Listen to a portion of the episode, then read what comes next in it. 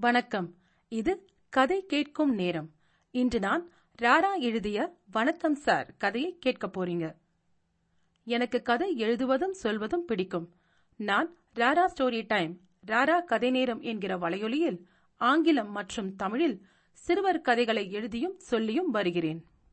வணக்கம் சார் கேட்கலாம். அந்த காலனியில் ராஜசேகரனை பற்றி எல்லோருக்கும் தெரியும். காலனியில் அவனை பார்த்தால் மரியாதை கொடுக்காதவர்களே கிடையாது. அங்கு வசிக்கும் பேங்க் மேனேஜர் முதல் டாக்டர் வரை அவனை பார்த்தால் அவனுக்கு வணக்கம் சொல்லாமல் போக மாட்டார்கள் ராஜசேகரன் காலையில் வெள்ளை வேட்டி கட்டிக்கொண்டு நெற்றியில் திருநீர் வைத்துக் கொண்டு தெருவில் வருகையில் அவன் எதிரில் வருபவரை புன்னகையோடு வரவேற்பான். எல்லோரிடமும் மரியாதையுடன் நடந்து கொள்வான். வணக்கம் சார் என்று அவன் சொல்வதற்கு முன்பே அவனை பார்ப்பவர்கள் வணக்கம் சொல்லி விடுவார்கள் இப்படி எல்லோரும் மரியாதையை கொடுக்கும் ராஜசேகரன் யார் என்று கேட்கிறீர்களா? சொல்கிறேன். சொல்லித்தான் ஆக வேண்டும். அவன்தான் கதையின் முக்கிய பாத்திரம். ஆனால் அதற்கு முன்பு கதாநாயகனை பற்றி பார்ப்போம். திலீபன் ஒரு சாஃப்ட்வேர் இன்ஜினியர். நல்ல உயரம் சிவந்த மேனி கட்டுமஸ்தான உடல் பார்ப்பவர்களை வசீகரிக்கும் தோற்றம். முக்கியமாக இளம் பெண்களை பெரிதும் வசீகரிக்கும் தோற்றம். அவன் அன்றுதான் அந்த காலனிக்கு வந்திருந்தான். அவன் சாமான் எல்லாம் ஒரு டெம்போ வண்டியில் வந்திறங்கியது. அவற்றை ஏற்றி மேலே வைக்க ஆட்களும் வந்திருந்தார்கள். அவர்கள் ஒவ்வொன்றாக மேலே வைத்துக் கொண்டிருக்கையில் அவர்களை ஒழுங்காக வேலை செய்ய சொல்லி திட்டிக் கொண்டே இருந்தான் திலீபன். அவர்களுக்கு எரிச்சலாக இருந்தாலும் அமைதியாக இருந்தார்கள். ஏனெனில் அவன் இந்த வேலைக்கு நிறைய பணம் கொடுப்பதாக பேசியிருந்தான். எல்லாவற்றையும் ஏற்றி வைத்த பிறகு திட்டிக் கொண்டே பணத்தை கொடுத்தான். அவர்களும் வாங்கிக் கொண்டு போகும்போது அவனை மனதிலே திட்டிக் கொண்டு போனார்கள். அவர்கள் சென்றதும் அவன் அம்மா போனில் கூறியபடி பாலை காய்ச்சி தன் சின்ன கபோர்ட் பூஜை அறையில் விளக்கேற்றினான். திலீபன் படித்ததும் வளர்ந்ததும் எல்லாம் பாண்டிச்சேரியில். அவன் பிஇ கம்ப்யூட்டர் சயின்ஸ் முடித்திருந்தான். நன்றாக படிப்பான். அதனால் கேம்பஸ் இன்டர்வியூவில் தேர்ச்சி பெற்று சென்னையில் நல்ல வேலையும் கிடைத்தது. அவன் சென்னைக்கு ஒரு வருடத்துக்கு முன்பே வந்துவிட்டான். இத்தனை நாட்களாக நண்பர்களுடன் சேர்ந்து ஒரு சின்ன பிளாட்டில் தங்கிக் கொண்டிருந்தான். நண்பர்களுடன் சண்டை. அதனால் இங்கு வந்து விட்டான். என்ன சண்டை தெரியுமா? கொஞ்சம் சின்ன கதை. பிளாட்டில் திலீபனுடன் மகேஷும் நிரஞ்சனும் இருந்தார்கள். மகேஷும் நிரஞ்சனும் ஒரே பள்ளி ஒரே கல்லூரி. ஆதலால் அவர்கள் எப்போதும் ஒன்றாக இருப்பார்கள். நெருங்கிய நண்பர்களும் கூட. மகேஷும் நிரஞ்சனும் சுமாரான தோற்றமுடைய வாலிபர்கள். ஆங்கில புலமையும் சற்று கம்மிதான். அறிவு அறவே இல்லை என்றாலும் நுனிநாக்கு ஆங்கிலமும் வசீகர தோற்றம் இருந்தால் போதுமே. அவர்களை எல்லோரும் அண்ணாந்து பார்ப்பார்களே. திலீபனோ அறிவு அழகு ஆங்கில புலமை மூன்றும் சேர்ந்த கலவை. சொல்லவே வேண்டாம். அவனை எல்லோரும் ஒரு ஹாலிவுட் கதாநாயகனுக்கு இணையாக பார்ப்பார்கள். இத்தனை இருக்கும் திலீபனுக்கு ஆணவத்திற்கா பஞ்சம்? யாரையும் மதிக்க மாட்டான். அவன் சொல்வதுதான் சரி என்று வாதம் செய்வான். மற்றவர்களை துச்சமாகத்தான் எப்போதும் நினைப்பான். இப்படிப்பட்டவன் மகேஷியும் நிரஞ்சனையும் விட்டு வைப்பானா? அவர்களை கேலி செய்து கொண்டே இருப்பான். முதலில் அவர்களும் விளையாட்டாகத்தான் எடுத்துக்கொண்டார்கள் ஆனால் அவன் கேலி வரம்பு மீறியது. மகேஷுக்கும் நிரஞ்சனுக்கும் அவன் மேல் எரிச்சல் நாளுக்கு நாள் அதிகமானது. மகேஷும் நிரஞ்சனும் வாட்ஸ்அப்பில் அரைகுறை கவிதைகள் எழுதி பல நாள் மெசேஜ் செய்து கஷ்டப்பட்டு ஆளுக்கொரு கேர்ள் ஃப்ரெண்டை பிடித்தார்கள். வெறும் ஃப்ரெண்டு தான் அப்பெண்களை இவர்களை எப்படியாவது காதலிக்க வைத்து விட வேண்டும் என்று அந்த வயதிற்குரிய ஆசை அவர்களிடம் இருந்தது. ஒரு சமயம் அப்பெண்களை இவர்கள் தங்கியிருக்கும் இடத்திற்கு அழைத்து வர திட்டம் போட்டார்கள். திலீபன் சனி ஞாயிறு வந்துவிட்டால் அவன் பெற்றோர்களை பார்க்க பாண்டிச்சேரி போய்விடுவான். திலீபன் அம்மா பிள்ளை. அம்மாவை வாரம் ஒருமுறை பார்க்காமல் இருக்க மாட்டான். வழக்கம் போல் அவன் சனிக்கிழமை காலையிலே கிளம்பிவிட்டான். மகேஷும் நிரஞ்சனும் அவரவர் கேர்ள் ஃப்ரெண்டை போன் செய்து கூப்பிட்டார்கள். அந்த இரண்டு பெண்களும் வந்தார்கள். நால்வரும் பேசிக் கொண்டிருக்கையில் காலிங் பெல் சப்தம் கேட்டது. மகேஷ் போய் கதவை திறந்தான். திலீபன் சிரித்தபடி நின்று கொண்டிருந்தான். மகேஷ் ஐயோ எப்படி இவன் வந்தான்? என்பது போல் பார்த்தான். மகேஷ் எதுவும் கேட்காததால் திலீபனே பேசத் தொடங்கினான். பஸ் கிளம்பின கொஞ்ச நேரத்துக்கெல்லாம் சின்ன ஆக்சிடென்ட் அதான் மகேஷ் திரும்ப வந்துட்டேன் என்றான் திலீபன். அப்ப வேற பஸ் பிடிச்சு போகலையா? உங்க அம்மா உனக்காக காத்திருப்பாங்கல்ல? என்றான் மகேஷ். எனக்கு என்னாச்சுன்னு கேட்க மாட்டியா? சொல்லிக்கொண்டே உள்ளே வந்தான் திலீபன். உன்னை பார்த்தாலே உனக்கு எதுவும் காயம் இல்லைன்னு தெரியுதே என்று சொன்னான் நிரஞ்சன். உள்ளே வந்த திலீபன் அந்த இரண்டு பெண்களை வியப்பாக பார்த்தான். அப்பெண்களோ திலீபனை வைத்த கண் வாங்காமல் பார்த்தார்கள். நான் வந்தது உங்களுக்கு இடைஞ்சலா இருந்தா நான் அப்புறம் வரேன் என்று சொல்லி திலீபன் வாசலை நோக்கி நடந்தான். மகேஷும் நிரஞ்சனும் அப்பா போய் தொலையட்டும் என்று மனதிற்குள் நினைத்தார்கள். அதனால் அவனை கூப்பிடவில்லை. சற்றும் எதிர்பாராமல் அவ்விரண்டு பெண்களில் ஒருத்தி அப்படியெல்லாம் ஒண்ணும் இல்ல. இது ஒரு ஃப்ரெண்ட்லி மீட்டிங் தான். நீங்களும் ஜாயின் பண்ணிக்கோங்க என்று சொன்னாள். இன்னொருத்தி அவனுக்கு அவள் அருகில் உட்கார இடமும் அளித்தாள். பிறகு உங்களுக்கு ஒண்ணு ஆகல சந்தோஷம் என்றாள். மகேஷும் நிரஞ்சனும் ஒருவரையொருவர் பார்த்து கொண்டனர். ஒன்றும் செய்ய முடியவில்லை. அதற்கப்புறம் சொல்லவா வேண்டும் திலீபனுக்கு? அவன் ஆங்கிலத்தில் பேச ஆரம்பித்தான். அவன் பேச்சு அவனுக்கு தெரியாத விஷயமே இல்லை என்பது போல் இருந்தது. மகேஷும் நிரஞ்சனும் நடுவில் பேச முயன்றார்கள். சில கேள்வியும் கேட்டார்கள். ஆனால் திலீபன் சாதுரியமாக பேசி அவர்கள் வாயை அடைத்தான்.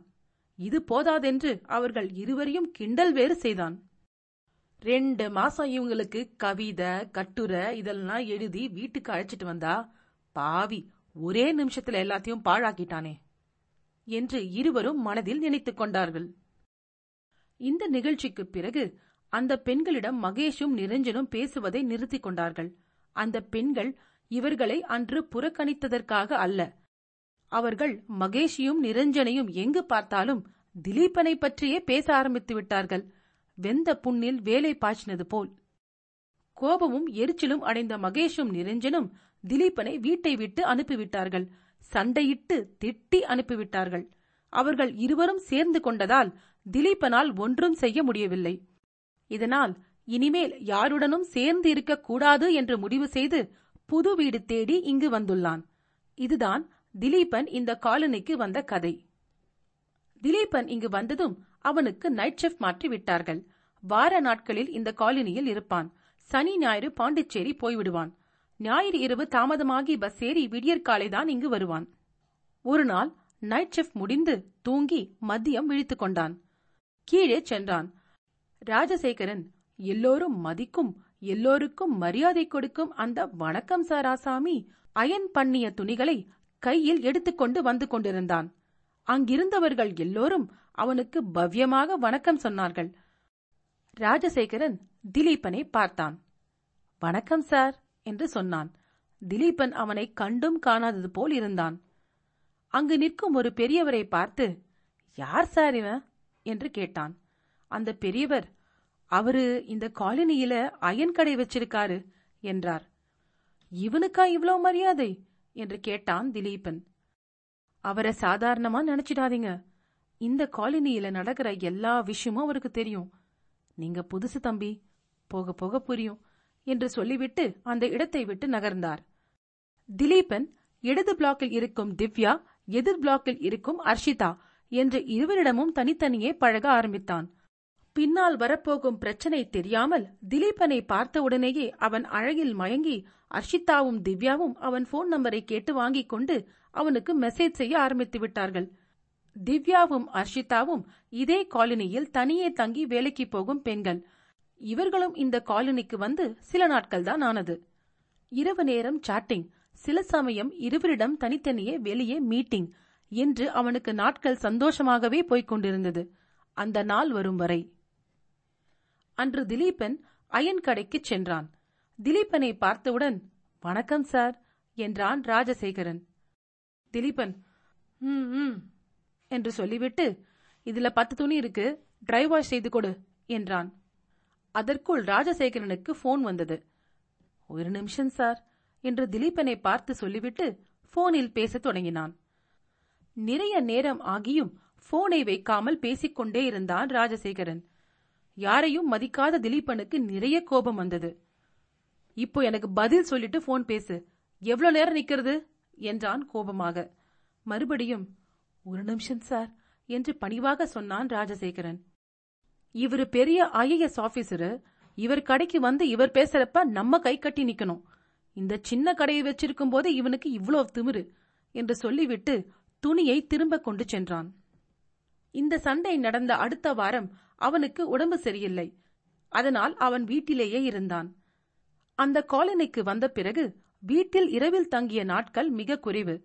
ஏனென்றால் நைட் ஷிப்ட் மற்றும் பாண்டிச்சேரி பயணம் என்று ஓடிக்கொண்டே இருப்பான். அன்றிரவு உடம்பு சரியில்லை என்பதால் அரிசி கஞ்சி குடித்துவிட்டு படுக்கப் போனான். அப்போது யாரோ கத்தும் சத்தம் கேட்டு பால்கனிக்கு வந்தான். அங்கு ராஜசேகரன் நின்று கொண்டு கத்திக் கொண்டிருந்தான். நன்றாக குடித்துவிட்டு. என்னடா நீ பெரிய அப்பாட்டகரா? என்ன பார்த்து வணக்கம் சொல்ல மாட்டியா? உன்னை அப்பவே நோட் பண்ண ஆரம்பிச்சிட்டேன். போன வாரம் பெரிய ராயல் மாதிரி வந்து சண்டை போடுற? இன்னைக்கு நீ வீட்டில் இருக்கேன்னு தெரிஞ்சுதாண்டா வந்திருக்கேன் என்று கத்தினான். மேலும் திலீபனை கண்டபடி திட்டினான். இரு இரு இப்பவே போலீஸுக்கு ஃபோன் செய்றேன் என்று ஃபோன் செய்தான் திலீபன். இரு இரு போலீஸ் வருது என்றான் திலீபன். டே போலீஸே எனக்கு வணக்கம் வைக்காம போக மாட்டாங்கடா போன் பண்ணடா பார்க்கலாம் என்றான் ராஜசேகரன். பிறகு திலீபனின் அந்தரங்கத்தை ஒரு அலச அலச ஆரம்பித்தான். நீ பக்கத்து பிளாக்ல இருக்கிற பொண்ணு எதிர் பிளாக்ல இருக்கிற பொண்ணுன்னு ஒருத்தரை விடுறதில்ல. அந்த பொண்ணுங்க பாவம். அந்த பொண்ணுக்கு தெரியாம இந்த பொண்ணு இந்த பொண்ணுக்கு தெரியாம அந்த பொண்ணு பாவம் அந்த பொண்ணுங்க. உன்னை பத்தி தெரியாம உன்னை நம்புறாங்க என்றான் ராஜசேகரன். திலீபனுக்கு மேலும் மேலும் அவமானம். திவ்யாவும் அர்ஷிதாவும் வெளியே வரவே இல்லை. திலீபனை நினைத்து கோபம் வந்தாலும் ராஜசேகரன் இவர்கள் பேரை சொல்லவில்லை என்று திருப்தி மட்டும் இருந்தது. அவன் இன்னும் பேசினான். திலீபன் இனி அந்த காலனிக்குள் யார் முகத்திலும் முழிக்க முடியாத அளவிற்கு பேசிவிட்டான். போலீஸ் வந்தது. கொஞ்சம் தொந்தி தொப்பையுடன் வயதான போலீஸ். அவரை பார்த்து வணக்கம் சார் என்றான் ராஜசேகரன். பதிலுக்கு அவரும் வணக்கம் வைத்தார். இதை பார்த்து சற்று திகைத்து போனான் திலீபன். போலீஸை பார்த்ததும் கீழே இறங்கி வந்த திலீபன் சார் அவனை அரெஸ்ட் பண்ணாம அவனை பார்த்து வணக்கம் சொல்றீங்க? என்றான். நீங்க தான் கால் பண்ணீங்களா? என்றார் அந்த தொந்தி போலீஸ். ஆமா சார் என்றான். இவங்கிட்ட ஏன் பிரச்சனைக்கு போறீங்க? இவன் யார் வம்புக்கும் போக மாட்டான். நீங்க மரியாதை குறைவா நடந்தாதான் இவன் இப்படி பண்ணுவான். நீங்க என்ன பண்ணீங்க? என்று திலீபனையே கேள்வி கேட்க ஆரம்பித்தார். போலீஸ் ராஜசேகரனை அரசு செய்வதற்கு பதிலாக இவனுக்கு அறிவுரை வழங்கிவிட்டு சென்றார். அதற்குள் கத்திக் கொண்டிருந்த ராஜசேகரன் சோர்வு அடைந்து அப்படியே தள்ளாடி நடந்து வெளியே போனான். மறுநாள் திலீபனுக்கு வெளியே வர அவமானமாக இருந்தது. சரி அப்படியே பைக் எடுத்து ஓடி போய்விடலாம் என்று வேகமாக நடந்தான். அன்று இவனை பார்த்து பேசிய பெரியவர் நின்று கொண்டிருந்தார். அவர் திலீபனை பார்த்ததும் அவனை நோக்கி நடந்து வந்தார். தம்பி தம்பி என்று கூப்பிட்டுக் கொண்டே அருகே வந்து பேச ஆரம்பித்தார். ராஜசேகரன் ஒரு குடிகாரர். காலையில குடிக்க மாட்டாரு. ஆனா யார் வம்புக்கும் தேவையில்லாம போக மாட்டார். மரியாதையா நடந்து கொள்வார். நாம அவரிடம் மரியாதையா இருக்கும் வர. நீங்க இத பெருசு பண்ணாதீங்க என்றார். போலீஸ் கூட அவனை ஒன்னும் செய்யலையே என்று கேட்டான் திலீபன். எப்படி செய்வான் நேத்து வந்த போலீஸ் அவர் சொந்தக்காரன். நான் சொன்னது போல் ராஜசேகரன் யார் ஒம்புக்கும் போக மாட்டார். யாராவது அவருக்கு மரியாதை கொடுக்கலன்னா தான் இப்படி மானத்தை வாங்குவார். அடிக்கடி இப்படி உன்ன மாதிரி யாராவது மாட்டுவாங்க. அது மட்டும் இல்ல அவருக்கு எப்படி எல்லார் வீட்டு அந்தரங்கமும் தெரியுங்கிறது யாருக்குமே தெரியாத சிதம்பர ரகசியம் என்றார். போலீசை அவன் என்கிறார் ராஜசேகரனை அவர் என்கிறார். இவர் வீட்டு அந்தரங்கத்தையும் ஒரு அலசு அலசிருப்பானோ என்று நினைத்துக் கொண்டான் திலீபன். இனிமேலாவது பார்த்து நடந்துக்கோ தம்பி என்று சொல்லிவிட்டு போனார் அந்த பெரியவர். திலீபன் பைக் எடுக்கும் சமயம் ராஜசேகரன் வெள்ளை சட்டை விபூதி பட்டை என்று அமர்க்கலமாக வந்தான். திலீபன் சட்டென்று பைக்கில் இருந்து இறங்கி வணக்கம் சார் என்று பவ்யமாக பெரிய வணக்கம் வைத்தான். பதிலுக்கு வணக்கம் சார் என்று சொல்லிவிட்டு எதுவும் நடக்காதது போல் அந்த இடத்தை விட்டு நகர்ந்தான் ராஜசேகரன். சண்டாலா இந்த வணக்கத்துக்காகவா என் மானத்தை இப்படி வாங்கின? என்று நினைத்துக் கொண்டான் திலீபன். ராஜசேகரன் நடந்து போகும்போது அவன் இல்லை இல்லை அவர் கேட்கும் முன்பே எல்லோரும் அவருக்கு வணக்கம் வைத்த ரகசியம் இன்று புரிந்தது திலீபனுக்கு. வணக்கம் சார் கதை கேட்டதற்கு நன்றி. உங்கள் கருத்துக்களை கீழே பதிவிடுங்கள். மற்றும் உங்கள் நண்பர்களுக்கு கதை கேட்கும் நேரத்தை பகிருங்கள். நீங்கள் எழுத்தாளரா? உங்கள் சிறுகதைகள் கதை கேட்கும் நேரத்தில் இடம்பெற கதை கேட்கும் நேரம் அட் ஜிமெயில் டாட் காம் என்ற மின்னஞ்சலுக்கு தொடர்பு கொள்ளுங்கள். தேர்ந்தெடுக்கப்பட்ட கதைகள் இங்கு இடம்பெறும். இன்னொரு கதையுடன் அல்லது பதிவுடன் உங்களை மீண்டும் சந்திக்கிறேன். நன்றி ராரா.